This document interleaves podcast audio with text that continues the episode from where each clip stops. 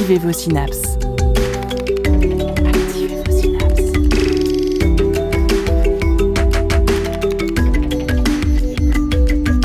Poussez la porte du labo des savoirs et entrez dans un monde de science et d'expérience.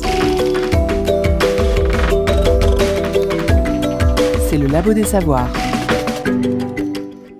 D'après l'ADEME, l'Agence de la transition écologique, l'économie circulaire est un système économique d'échange et de production qui, à tous les stades du cycle de vie des produits, des biens et des services, vise à augmenter l'efficacité de l'utilisation des ressources et à diminuer l'impact sur l'environnement tout en permettant le bien-être des individus. Le réemploi, l'utilisation mieux pensée des ressources ou encore réparer plutôt que jeter, ce sont ces pistes qui sont explorées par l'économie circulaire pour proposer un autre modèle de consommation. Comment valoriser ces résidus et en faire des ressources? C'est le thème de cette émission au Labo des Savoirs.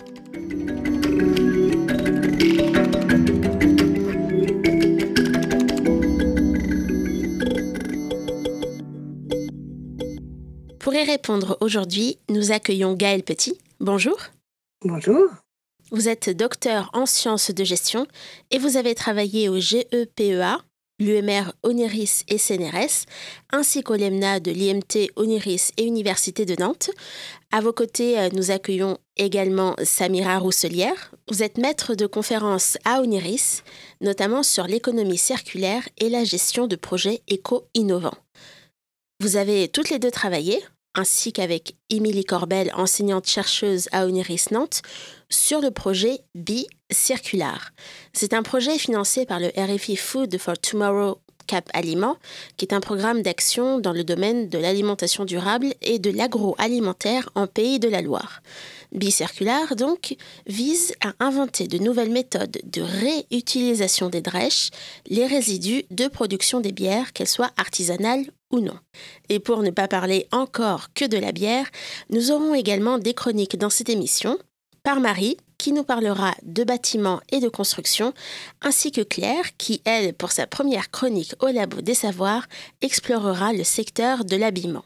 Cette émission, vous l'aurez compris, parle donc d'économie circulaire, un terme que vous avez peut-être déjà entendu sans vraiment trop savoir ce qui se cache derrière ces mots.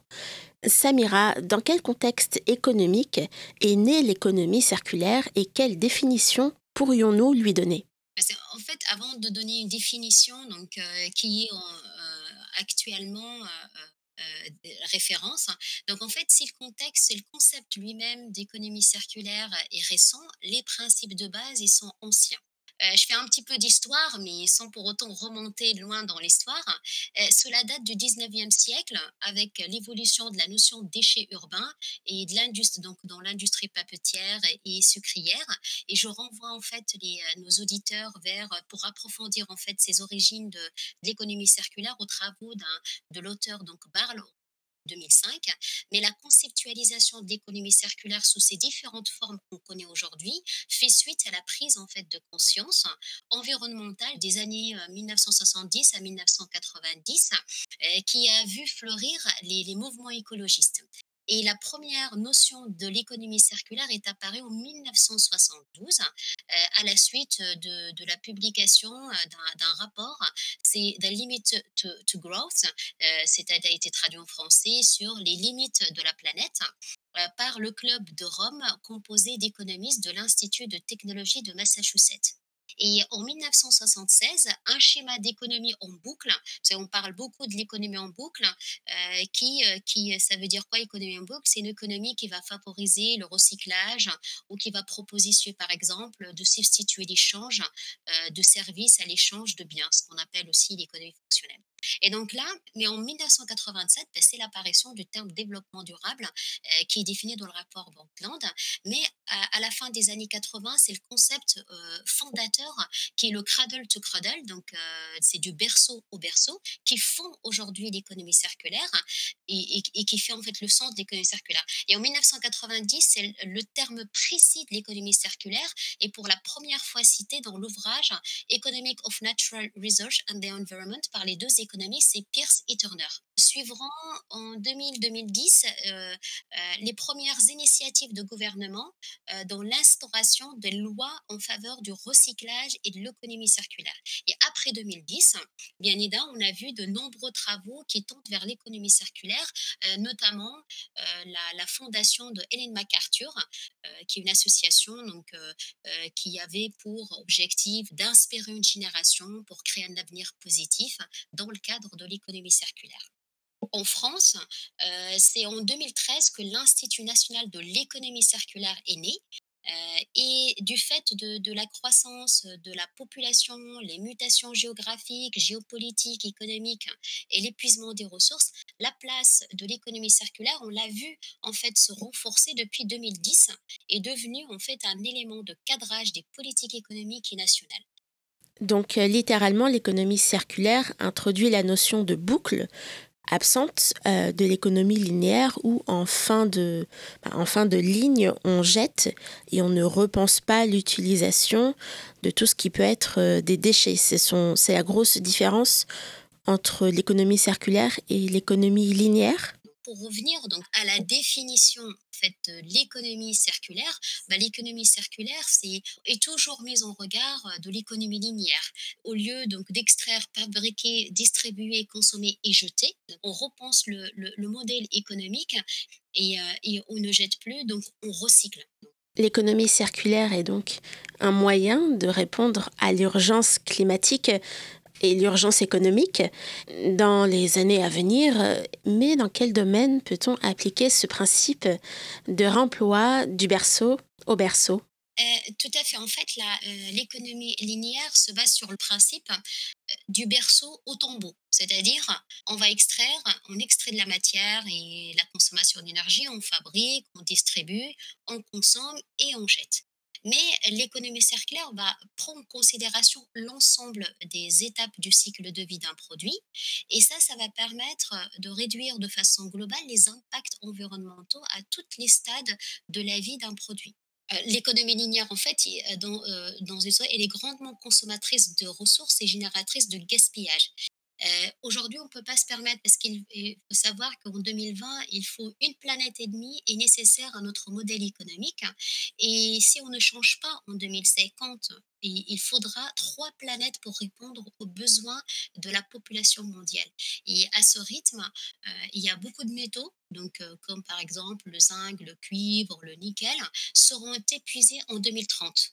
Et donc là, il y a une urgence actuellement pour basculer vers ce modèle euh, d'économie circulaire qui s'avère qui est nécessaire euh, pour préserver la planète et, euh, voilà et pour les générations futures. Les acteurs sont donc partout et multiples. C'est partout en fait. C'est ça la force de l'économie circulaire. Donc, il y a énormément de, secteurs d'activité dans lesquels on peut appliquer ce principe-là, c'est-à-dire il n'y a pas un secteur euh, spécifique réservé à l'économie circulaire. L'économie circulaire, sa force, elle est multi-acteurs, multi-échelles et multi-territoires. Vous l'avez dit, donc euh, ce sont vraiment les, tous les acteurs et tous les domaines d'activité qui sont concernés euh, par l'économie circulaire. mais Gaël, du coup, est-ce que vraiment, à nouveau, toutes les échelles, que ce soit les échelles locales ou même au niveau national, sont concernées par euh, cette pratique de l'économie circulaire? Alors oui, comme le disait Samira, je pense en effet que c'est une des forces de l'économie circulaire, c'est que tout le monde peut se sentir concerné à toutes les échelles. Euh, je trouve que de ce que vous venez de dire, on comprend bien à quel point l'économie circulaire est pluridisciplinaire en fait. Donc vraiment que ce soit les acteurs impliqués d'une euh, filière de production et distribution de produits, euh, que ce soit des produits alimentaires ou d'autres biens euh, de consommation, de grande consommation, mettons. je trouve que très facilement tous les acteurs peuvent ou devraient se sentir impliqués avec la spécificité qui est qu'on doit, pour bien prendre en compte l'ensemble des aspects, des contraintes et des attentes de chaque acteur, on doit ne pas sacrifier l'expertise dans chaque domaine, je dirais. Donc c'est assez exigeant dans la mesure où pour mener une étude en économie circulaire ou pour mener un projet d'économie circulaire, on a vraiment besoin de compter autour de la table l'ensemble des acteurs, que ce soit euh, eh bien les industriels, les privés, mais aussi les pouvoirs publics, les chercheurs également. Pour que chacun puisse apporter son expertise vraiment, donc expertise métier ou expertise en recherche par exemple, pour pouvoir traiter d'un aspect spécifique de la question. Et alors, tout l'enjeu réside dans la, bonne coordination de, ces acteurs-là, en fait, pour satisfaire, si ce n'est les besoins de tous, évidemment c'est un idéal à atteindre, au moins la satisfaction de quelques acteurs et un, disons un niveau de satisfaction suffisant pour, pour chacun des acteurs. Voilà. Vous l'avez dit en début d'émission, Samira, même si les idées, les principes de l'économie circulaire datent déjà de plusieurs dizaines d'années, les pratiques et les pouvoirs publics ne se sont emparés de la question que relativement récemment.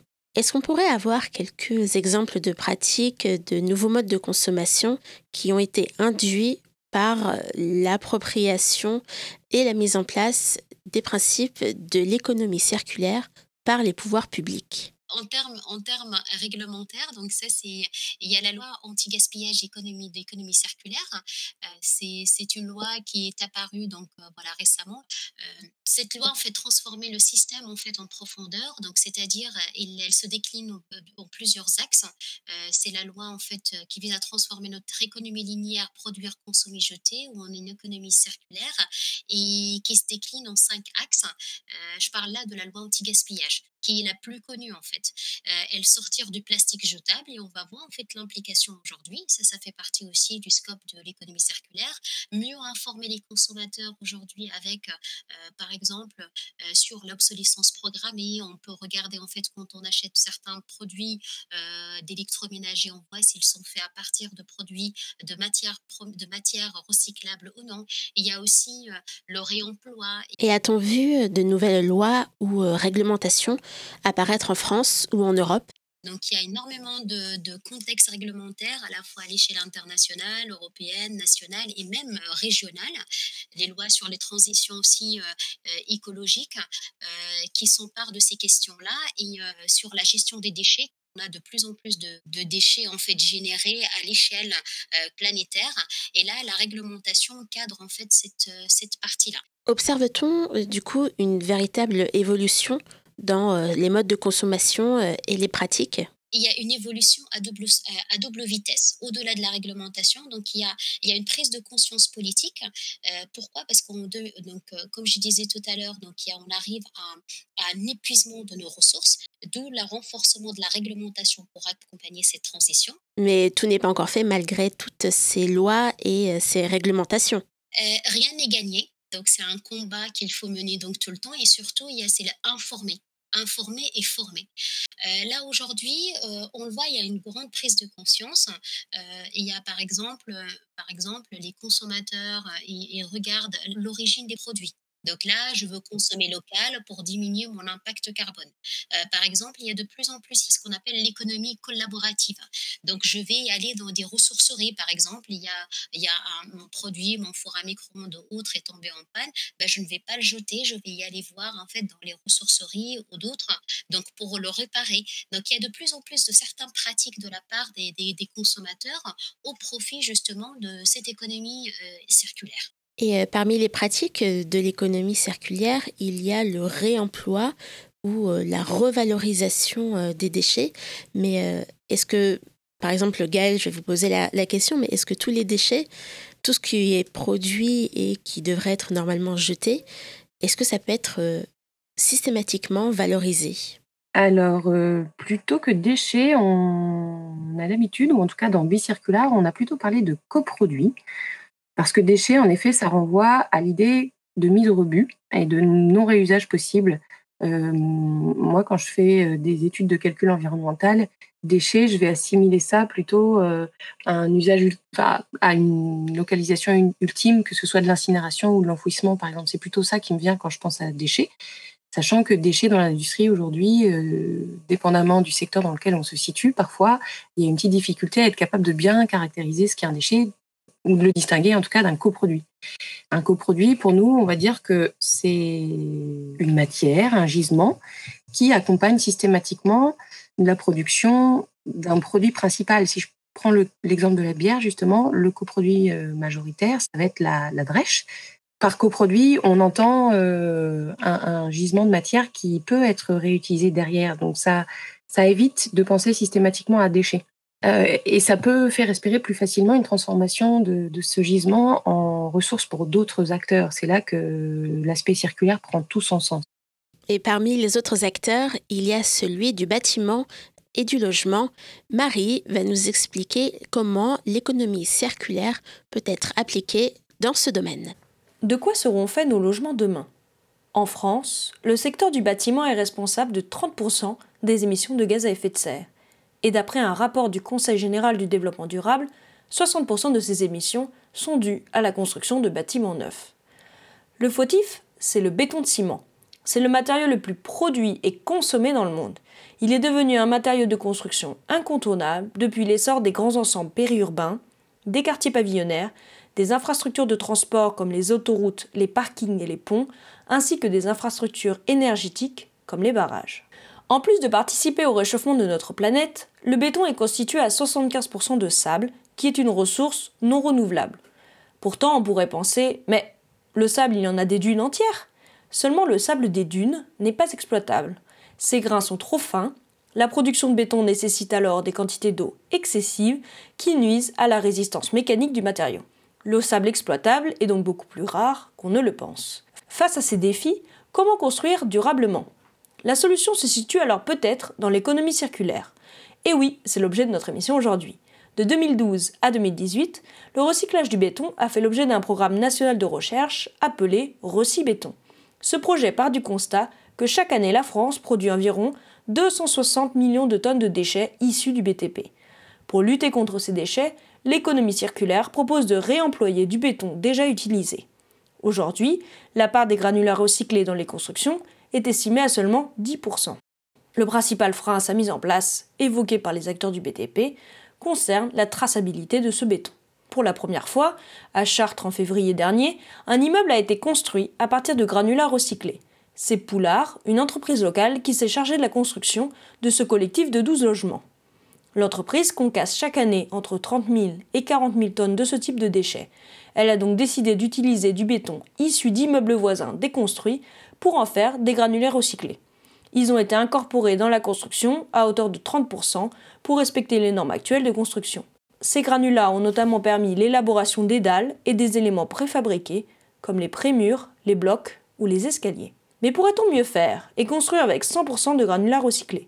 C'est ce que pense le CERIB, le Centre d'études et de recherche de l'industrie du béton. Un de leurs projets a réussi à produire, exclusivement à partir de granulats recyclés, des bétons utilisés pour la construction de maisons individuelles. Le centre d'études est convaincu qu'à l'avenir il sera possible de produire de petits logements 100% recyclés. Mais serait-il possible de pousser l'économie circulaire un cran plus loin? Face à l'étalement urbain, de nombreuses constructions sont abandonnées car leur utilisation ne présente plus d'intérêt. Certains cabinets comme Canal Architecture réfléchissent à une architecture de la réversibilité. Elle propose de penser les espaces non plus selon une fonction unique, mais selon une multitude de fonctions. Du parc immobilier inutilisé aujourd'hui pourrait ainsi être réhabilité et aménagé pour servir d'espace de vie, d'études et de consommation. Car construire durable, c'est aussi savoir ne pas construire.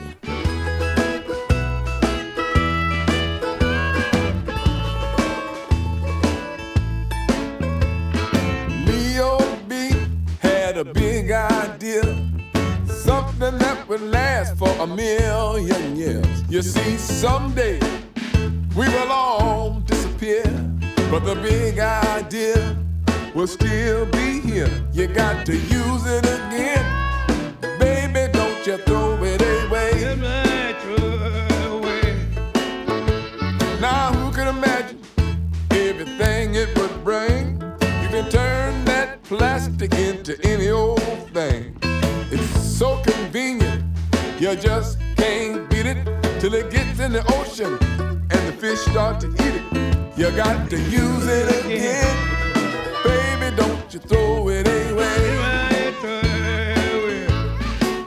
When a turtle can't swim and a bird can't sing, when they're stuck in the hole of a six pack ring, we got bottles and bags caps and cups. We got too much stuff. We got to clean it all up. You got to use it again. Baby, don't you throw it away. Well, the face of this planet, as far as I can see, well, it could use just a little plastic sir.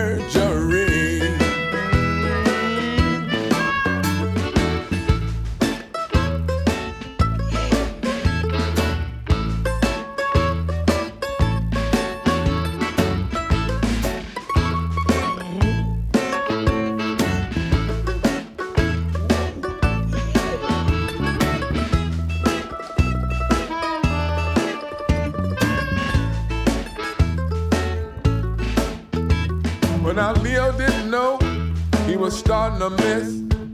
How it all turns out is anyone's guess. I use it all the time, I must confess.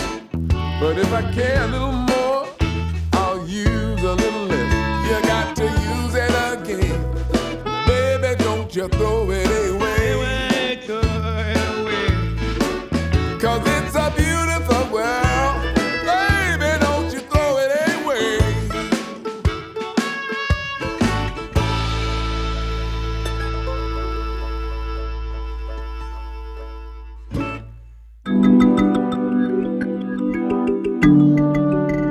La science, toutes les sciences. Au Labo des Savoirs. Don't Throw It Away par Kebmo, des paroles à suivre avec attention. De retour au Labo des Savoirs pour cette deuxième partie de l'émission où nous allons parler plus particulièrement du projet bicirculaire qui s'intéresse à la revalorisation des drèches issues de la production de bière. Gaëlle, une première question, tout simplement, comment sont produits ces drèches dans le processus de fabrication brassicole? Dans le cadre de la bière, euh, en fait, pendant le brassage, pendant le- les différentes étapes de, fabrication de cette bière, on va se retrouver avec une étape qui s'appelle euh, et on va euh, mettre ensemble dans une cuve chauffée euh, du malt, le plus souvent du malt d'orge, que l'on à tremper avec de l'eau chaude.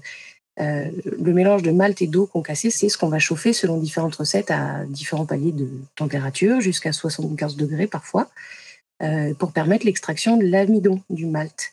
Et en fait, moi, quand je pense aux drèches, c'est vrai que je ne pense pas à déchets, mais à coproduits. Euh, et c'est comme ça qu'on a le plus d'espoir possible de trouver derrière euh, une revalorisation auprès d'autres acteurs qui pourraient s'en servir comme d'une nouvelle matière première finalement. Donc ces qui sont, euh, vous l'avez dit, plutôt un coproduit qu'un déchet euh, de la production euh, brassicole, est-ce que on peut imaginer de nouvelles façons de l'utiliser plutôt que juste un réemploi dans un contexte similaire? Alors, tout à fait. Euh, votre question, ça me fait penser à plusieurs aspects. Euh, L'aspect du contexte, déjà, c'est vrai que dans Bicirculaire, on s'est quand même attaché à valoriser euh, la drèche de nouveau dans un- une filière alimentaire ou un circuit alimentaire, mettons, un système alimentaire, pour le dire plus largement. Mais pour autant, dépendamment du degré de transformation qui est sur cette drèche, on peut espérer la valoriser dans tout autre, dans d'autres domaines. Aujourd'hui, il existe des applications commerciales ou industrielles qui permettent d'utiliser la drèche par exemple en cosmétique, des gommages par exemple. J'aurais tendance à pas parler de valoriser, c'est c'est pas une mise au rebut pour moi, mais on peut valoriser la, la drèche pour produire de l'énergie. C'est possible de la composter, de la méthaniser, même si euh, on n'est pas forcément les, les rendements les plus intéressants, mais il n'empêche que c'est toujours possible de sortir à minima un, flux d'énergie, donc euh, de la chaleur, euh, etc. C'est possible on a des usages euh, de la drèche qui peuvent se faire avant même de parler de la nutrition humaine, en nutrition animale tout simplement. C'est même euh, des opérations qui requièrent moins de transformation, moins de stabilisation en réalité, euh, parce que le niveau de qualité sanitaire attendu par une vache, il est un peu moindre que celui qui est attendu par un humain. Donc on peut plus facilement valoriser la drèche auprès du bétail, par exemple. Si on est une brasserie qu'on a la chance euh, entre guillemets la chance bien sûr de se situer géographiquement à côté d'une exploitation animale, on peut tout à fait avoir un partenariat même informel avec euh, l'éleveur pour qu'il puisse euh, offrir cette drèche à son bétail. Quand je dis bétail, ça peut également être, je sais pas moi, des poules, des porcs, etc., vos vaches cochons, tout ce qu'on peut imaginer. Voilà. Donc vraiment des usages qui sont pas forcément liés à l'alimentaire. Maintenant, vraiment dans Bicirculaire, nous, on s'était attaché au système alimentaire pour plusieurs raisons.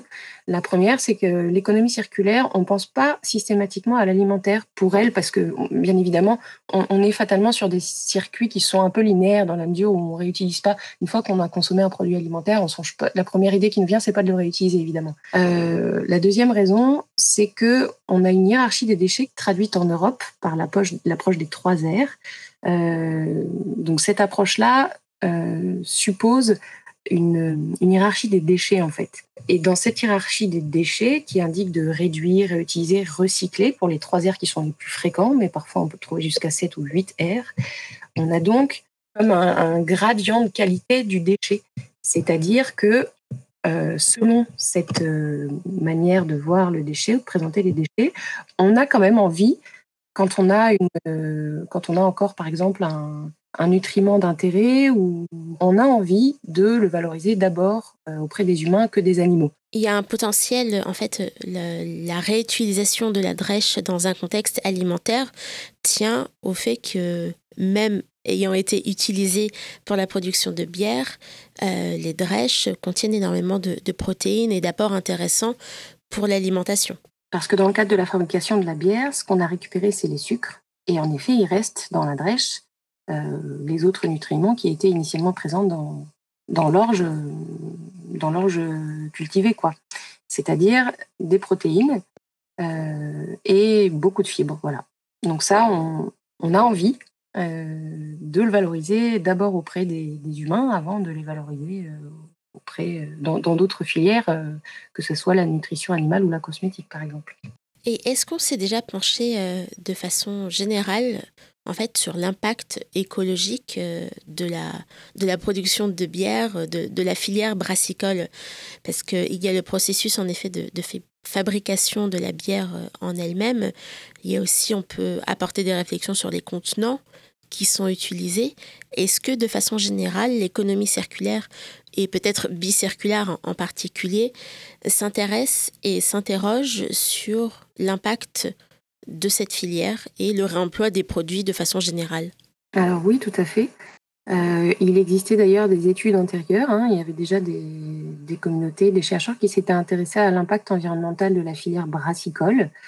Euh, des études qui notamment avaient montré que les hotspots ou les points chauds, c'est-à-dire les étapes qui sont les plus contributrices à l'impact environnemental global du produit ou de la filière, euh, sont notamment l'emballage, par exemple, euh, les rejets dans l'eau qui peuvent être parfois chargés en matière organique euh, liés à l'utilisation de levure pour la production de bière, par exemple. Et alors, c'est vrai que ça fait partie des, des innovations, c'est peut-être pas le mot, mais en tout cas des aspects assez inédits de bicirculaire, c'est que jusqu'à maintenant, ces études n'avaient pas nécessairement ciblé la production de drèche pour proposer un indicateur ou un, ensemble d'indicateurs d'impact environnementaux. Et pour l'instant, ce qu'on a publié dans le cadre de Bicircular, c'est une étude en effet qui s'intéresse à l'impact de la drèche, qu'on a essayé de mettre un peu au regard à l'impact du produit principal qui est donc la bière, et qu'on a comparé, euh, donc en fait on a comparé l'usage euh, en alimentation humaine à d'autres usages possibles. Et en, en termes d'usage en alimentation humaine, on a cherché à comparer différents scénarios de stabilisation. Parce qu'en fait, pour pouvoir réutiliser cette drèche en alimentation humaine, on a besoin que la drèche soit de bonne qualité, globale, donc à la fois nutritionnelle, mais aussi euh, sanitaire, euh, bactériologique notamment, parce qu'en fait, la drèche, qui est très humide en sortie de cuve, se dégrade très très vite. En cas de forte chaleur, en plein été, vous pouvez en 4 heures de temps avoir votre drèche qui est vraiment malodorante et qui peut même euh, déranger pour les brasseries qui sont situées en zone urbaine, les voisins, par exemple. Je reprécise maintenant aussi une des raisons de l'envie de valoriser euh, cette drèche assez rapidement parce que justement, avec l'évolution du marché brassicole, on a davantage de brasseurs qui sont désormais géographiquement implantés en zone urbaine. Et en fait, on a peu de capacité de stockage souvent dans ces entreprises.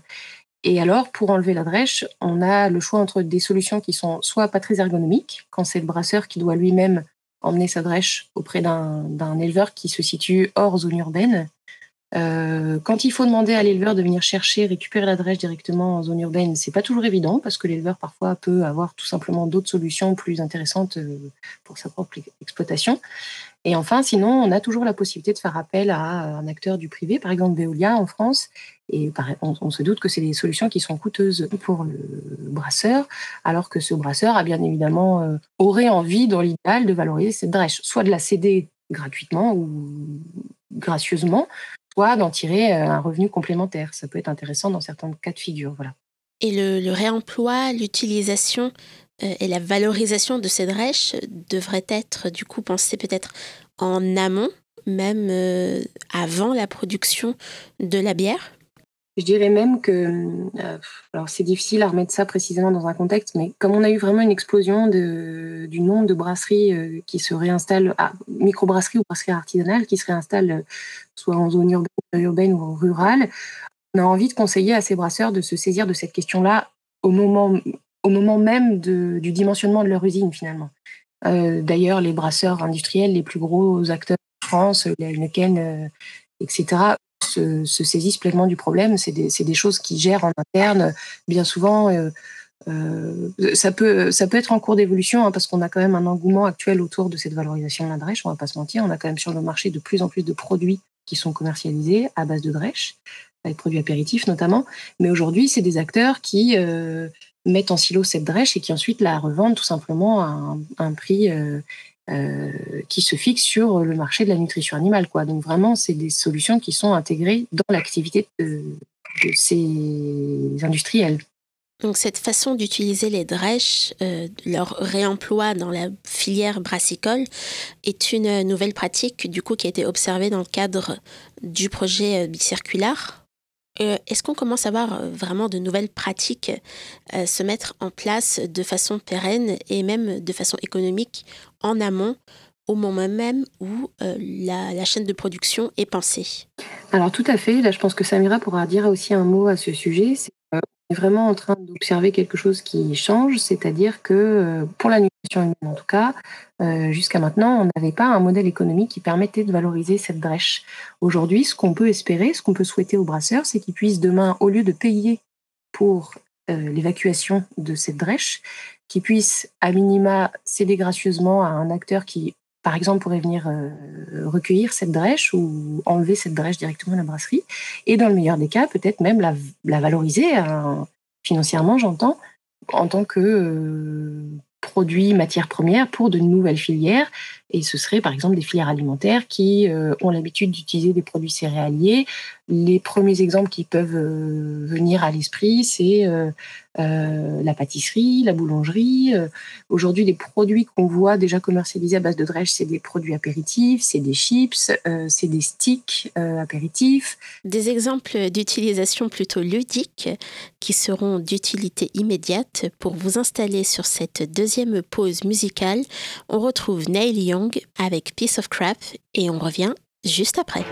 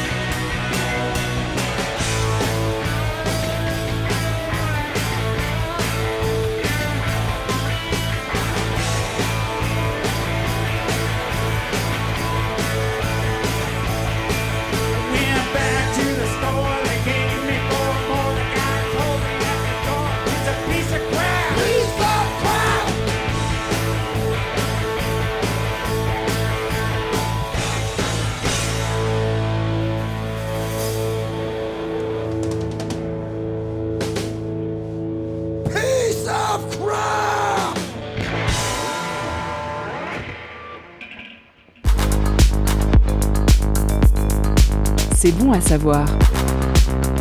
C'est bon de savoir. C'est le Labo des Savoirs. De retour au Labo des Savoirs pour la dernière partie de l'émission consacrée à l'économie circulaire et au projet bicirculaire de réutilisation et de réemploi des drèches de la filière brassicole. Gaël, concernant du coup l'utilisation, le, réemploi de ces drèches dans d'autres domaines que le domaine alimentaire, existe-t-il des freins qui peuvent empêcher d'imaginer un autre type de valorisation?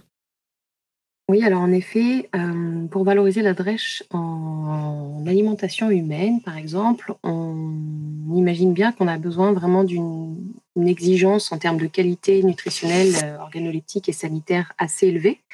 Et donc, pour ce, type de réusage, on va avoir besoin de procéder de stabilisation de cette matière, euh, car on, l'a dit tout à l'heure, le pain fermente vraiment rapidement.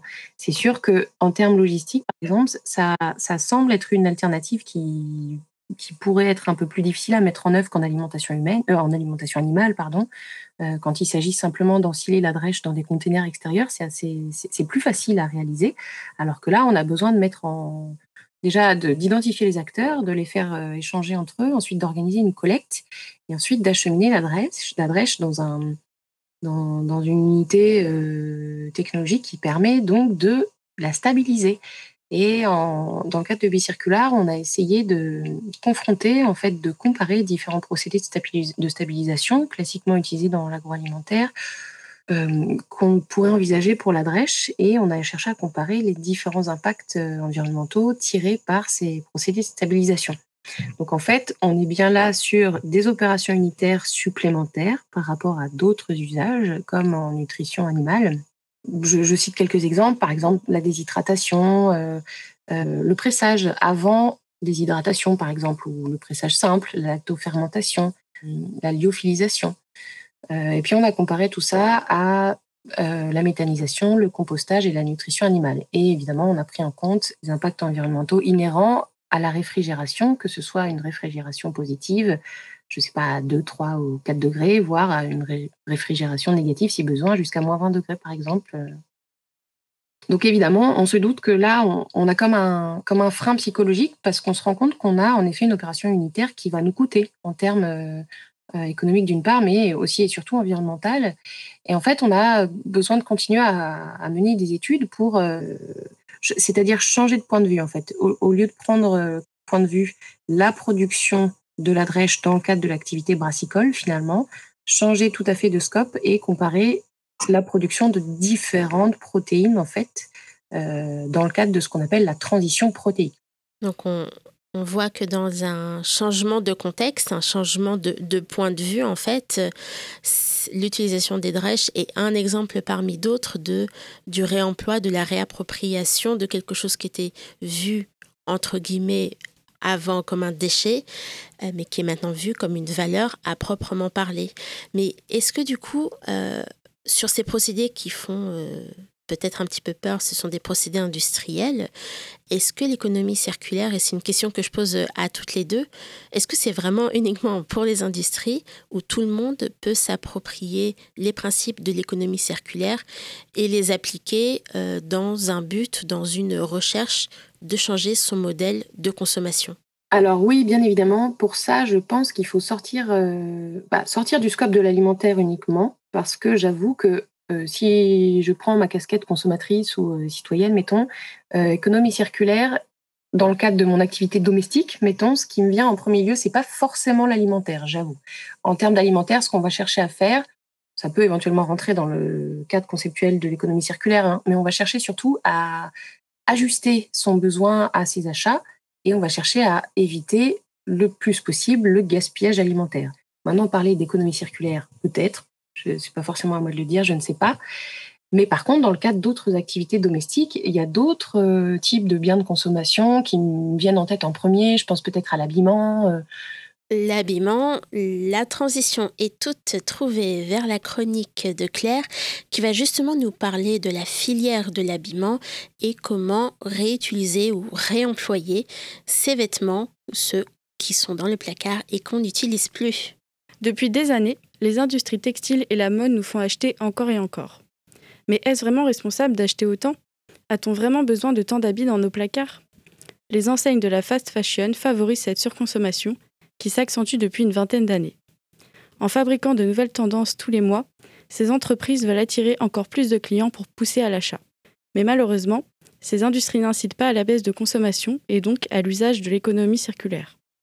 La majorité importe leurs articles provenant d'Afrique, d'Inde ou encore de Chine, là où les conditions de production sont déplorables. On peut se demander si ça vaut vraiment le coup de payer un vêtement aussi peu cher qui traverse le monde entier pour arriver dans nos placards. Chaque année, la fabrication de ces vêtements représente 500 000 tonnes de microparticules de plastique relâchées dans l'océan, ce qui équivaut à 50 milliards de bouteilles en plastique.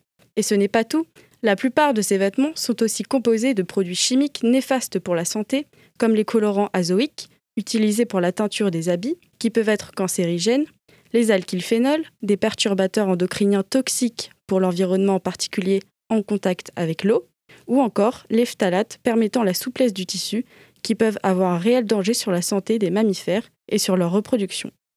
Quand on regarde de plus près la composition d'un vêtement, on retrouve trois composantes. Les matières animales comme le cuir ou la fourrure, les matières végétales comme le coton et les matières synthétiques comme le polyester. Les animaux destinés à l'industrie textile ne vivent pas dans de bonnes conditions de vie, certains vivent notamment dans les climats beaucoup trop chauds pour eux. En ce qui concerne les matières végétales, elles demandent aussi beaucoup d'entretien, d'eau et sont alimentées de pesticides qui favorisent la pollution agricole. Pour les matières synthétiques, elles sont fabriquées en majorité à partir de pétrole. 60% des vêtements sont composés de polyester. Certains vêtements sont aussi, par un effet de mode, délavés ou blanchis par une technique appelée le sablage. Elle consiste à projeter d'une façon très puissante du sable sur le tissu. Cette technique entraîne une libération de poussière dangereuse pour l'homme qui peut, à terme, développer une maladie pulmonaire, la silicose. Comme vous pouvez le constater, cette pratique n'est pas zéro déchet. 1,2 milliard de tonnes de gaz à effet de serre est utilisé chaque année pour l'industrie textile, une des plus polluantes au monde. Pour remédier à cela, les vêtements peuvent vivre une deuxième vie avec les habits dits de seconde main. C'est acheter ou donner des vieux vêtements déjà portés, d'occasion, et leur redonner vie. Certaines associations et magasins le font déjà depuis très longtemps, comme Emmaüs, les friperies ou encore la ressourcerie située à Nantes. Cette pratique est devenue de plus en plus courante, certains grands distributeurs ont commencé à le faire. Mais pourquoi la seconde main est devenue aussi répandue? Elle était autrefois dédiée aux personnes dans le besoin qui n'avaient pas assez de revenus pour se procurer des vêtements ou des objets neufs. Mais depuis une dizaine d'années, ces achats se sont généralisés, poussant même une grande entreprise à se développer en créant une plateforme entre particuliers qui permet aux personnes de mettre en ligne leurs vêtements déjà portés qu'ils ne voulaient plus pour les revendre à des intéressés à des prix relativement bas. Aussi, avec le développement des réseaux sociaux, nous avons pu voir des personnes se démarquer en proposant des guides montrant comment recycler ces vieux vêtements. Ces personnes ont eu le déclic de n'acheter plus que de la seconde main. Ils ont appris à coudre et le tour est joué, une photo sur Instagram et tout le monde est intéressé. Autre option, pour limiter les achats impulsifs et que vous ne trouvez pas votre bonheur, autre option pour limiter les achats impulsifs si vous ne trouvez pas votre bonheur, la couture. En effet, si vous voyez une robe, un long t-shirt beaucoup trop grand, mais dont le tissu vous fait de l'œil, pourquoi pas se le procurer pour le transformer? Et puis, les années 80-90 sont en train de revenir à la mode. Une raison de plus pour aller dénicher un petit pantalon pas de def en friperie. Alors, tenté par la création et la seconde main? Merci Claire pour ta première chronique au Labo des Savoirs et pour tous ces précieux conseils. Gaëlle, euh, n'a-t-on donc euh, pas le choix que de rogner sur euh, le plaisir ou la qualité pour pouvoir essayer de mieux consommer et d'appliquer certaines mesures de l'économie circulaire? Samira parlait d'obsolescence programmée c'est des choses qu'on connaît euh, pour l'électronique, qu'on connaît moins en alimentaire. Alors ça me fait en effet penser à quelque chose, à savoir la mise en place d'une date de consommation optimale qu'on pourrait imaginer amoindrie pour espérer euh, réfrigérer moins longtemps un produit, par exemple. Ça veut dire tirer moins d'impacts environnementaux. Mais là, le problème, c'est qu'on est, disons, sur un compromis à trouver par rapport à une sécurité sanitaire et on sait bien que personne n'a envie aujourd'hui dans nos sociétés de rogner sur cette qualité sanitaire, en fait. Ni le consommateur, ni bien évidemment les industriels. Donc, on, va avoir des arbitrages à faire qui sont plus difficiles à faire, je trouve, sur des produits alimentaires parce qu'ils sont périssables, en fait. Voilà. Samira, est-ce que vous voulez euh, compléter? Aussi compléter en fait parce que sur ta, la question de comment recréer de la valeur à partir de déchets parce qu'il y a déjà en fait la, la valorisation qu'on parle des déchets parce que le déchet donc il existe il est défini dans la, euh, dans la réglementation. Et euh, euh, en fait, cette valorisation va apporter une nouvelle notion de, valeur, c'est une valeur économique qui va apporter un bénéfice à l'entreprise, donc c'est ça. Et, et, en fait, comment il va apporter en fait la, une valeur, c'est en sortant, en sortant ce déchet des circuits de collecte de traitement. Et la valorisation va s'opposer à l'élimination. Donc, il dit élimination, donc c'est-à-dire on est dans le modèle linéaire, donc on est dans fin de vie jeté. Alors quand on est dans la valorisation, on est plus dans le contexte d'économie circulaire. Et donc ça, cette valorisation va permettre de faire des économies à la fois sur les matières premières euh, et contribue, euh, à la fois euh, au respect de la planète et à son développement. Donc là, les, les comme l'avait dit euh, donc euh, Gaëlle, elles sont considérées en fait comme déchets, mais on parle de coproduits parce qu'on peut les valoriser. Dans un contexte actuellement, on le voit en fait qui est centré sur euh, l'augmentation de la part du fibre dans, dans, la ration alimentaire, mais aussi la recherche de nouvelles sources de protéines, notamment végétales, avec l'augmentation du véganisme, etc. Et, là, le fait de l'introduire, ça permettra de diminuer en fait la dépendance sur d'autres ressources qui sont consommatrices aussi d'eau. Par exemple, le blé, qui vont consommer beaucoup de ressources en amont. Et donc ça, ça permet en fait de créer une nouvelle filière en quelque sorte. Euh, Samira, pour terminer, une dernière question. On a vu beaucoup d'exemples industriels pour euh, l'usage de l'économie circulaire, mais est-ce pour tout le monde? Est-ce que les consommateurs et les citoyens ont également un rôle à jouer? Euh, oui, donc comme l'a dit Gaëlle aussi, donc par exemple, euh, on euh, en sortant du scope donc de l'industrie dans son ensemble en tant que consommateur, parce qu'en fait, un consommateur final, il y a toute sa place aussi dans l'économie circulaire. Parce que je pense qu'on a, donc, euh, quand on parle, ne serait-ce que dans la définition de l'économie circulaire qui a été donnée par, euh, par l'ADEME, l'Agence de l'environnement et de la maîtrise de l'énergie, donc à travers, ils ont, ils ont, ils ont vu qu'il y a trois domaines de l'économie circulaire. Euh, à la fois, il y a la partie offre des acteurs économiques, et là, on est en amont. Il y a la demande des comportements des consommateurs. Là, c'est ce qui nous intéresse aussi à l'échelle à l'échelle de la, de, de, du, consommateur. Et après, la gestion des déchets. On voit bien qu'il y a cette boucle euh, finale à, la, à, laquelle on revient, on revient tout le temps. Et sur la, la, la partie la partie en fait demande et comportement des consommateurs. Donc c'est ça. S'il n'y a pas en fait s'il n'y a pas une demande, ben, il n'y aura pas d'offre. Et donc, il y a l'enjeu, les acteurs, euh, les acteurs comme les consommateurs, ils ont toute leur place pour faire pression, en fait, sur les industriels pour, euh, pour euh, arriver aussi à avoir des produits qui sont issus, donc, entre guillemets, d'économie circulaire. et les comportements, en fait, par exemple, des consommateurs, demande de comportement, il y a d'abord, il y a la consommation responsable. Et ça, c'est quelque chose qui est dans les domaines ou dans les, les sept piliers, parce qu'on parle des trois domaines de l'économie, des trois domaines d'action de l'économie et les sept piliers. Et donc, parmi les piliers, il y a la consommation responsable avec euh, l'achat, par exemple, un achat responsable. Je vais regarder, euh, je vais consommer local, c'est-à-dire, je vais regarder donc proximité. Et là, on voit aussi avec la crise du Covid, il y a une explosion de la demande, en fait, de la part des consommateurs de consommer local et bio. Donc, euh, donc ça, on voit en fait un, réel, un réel euh, euh, impact.